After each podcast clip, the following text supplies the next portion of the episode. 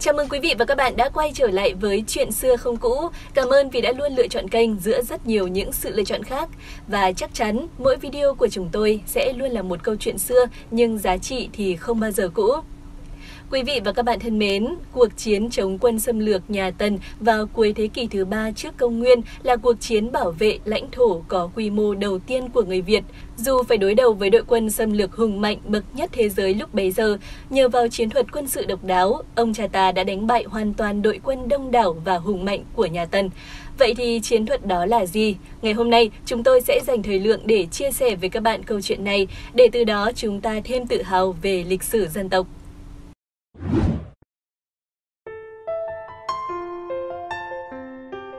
Quý vị và các bạn thân mến, với những người yêu thích tìm hiểu về lịch sử hay thích những bộ phim cổ trang của Trung Quốc, thì vị hoàng đế có tên là Tần Thủy Hoàng đã trở nên quá quen thuộc.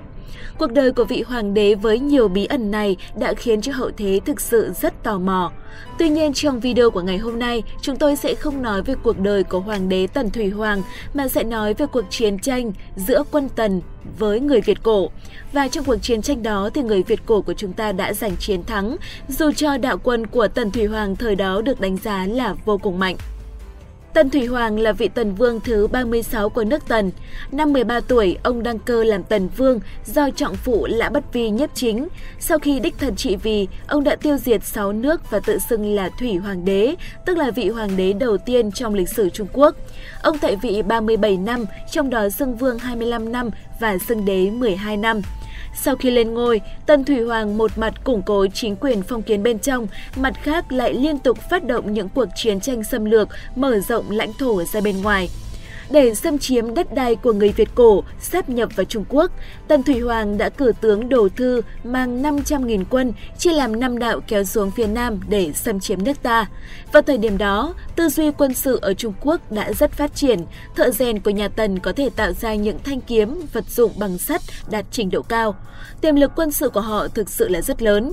Theo nhiều nhà sử học, nghệ thuật quân sự của người Hán đã đạt tới trình độ cao trên thế giới lúc bấy giờ. Trong khi đó, người Việt thì vẫn đang trong thời kỳ bộ lạc, trình độ phát triển còn rất hạn chế, đồ dùng chủ yếu vẫn bằng đồng.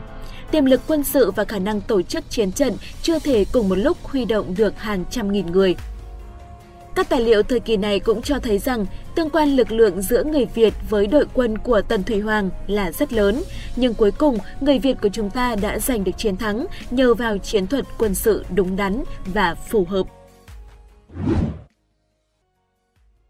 Dưới sự chỉ huy của Đồ Thư, quân Tần đã không quản ngại khó khăn. Để cuộc hành quân nhanh chóng, nhà Tần còn cử tướng Sử Lộc phụ trách việc xây dựng, sửa chữa đường xá và vận chuyển lương thực. Sau 3 năm hành quân vất vả, quân Tần mới tiến tới đất lĩnh Nam của người Việt. Đất lĩnh Nam thời bấy giờ tương ứng với tỉnh Quảng Đông, Quảng Tây, Quý Châu và là địa bàn sinh sống của người Mâu Việt và người Tây Âu.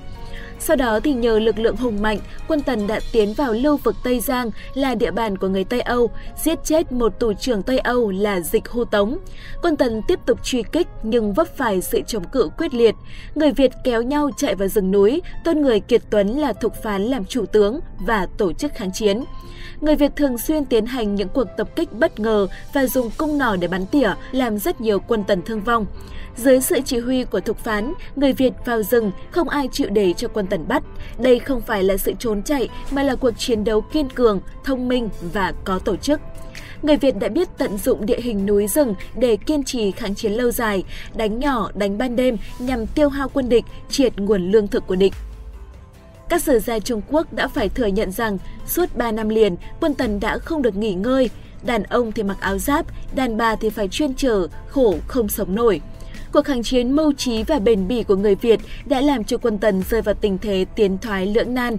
Lương thực bị tuyệt và thiếu, đóng binh ở đất vô dụng, tiến không được mà thoái cũng không xong.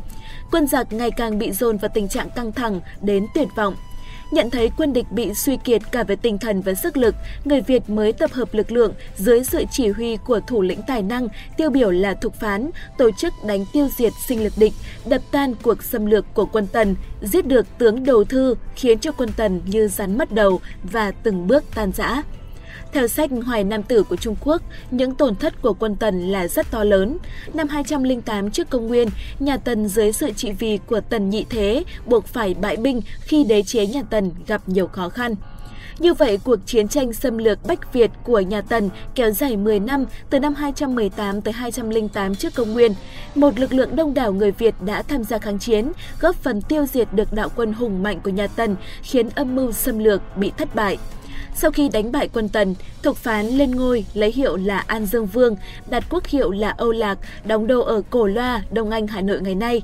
Các nguồn tài liệu tới nay chứng tỏ rằng nước Âu Lạc tồn tại khoảng 30 năm cho tới khi bị nhà Triệu đánh úp và sụp đổ năm 179 trước công nguyên.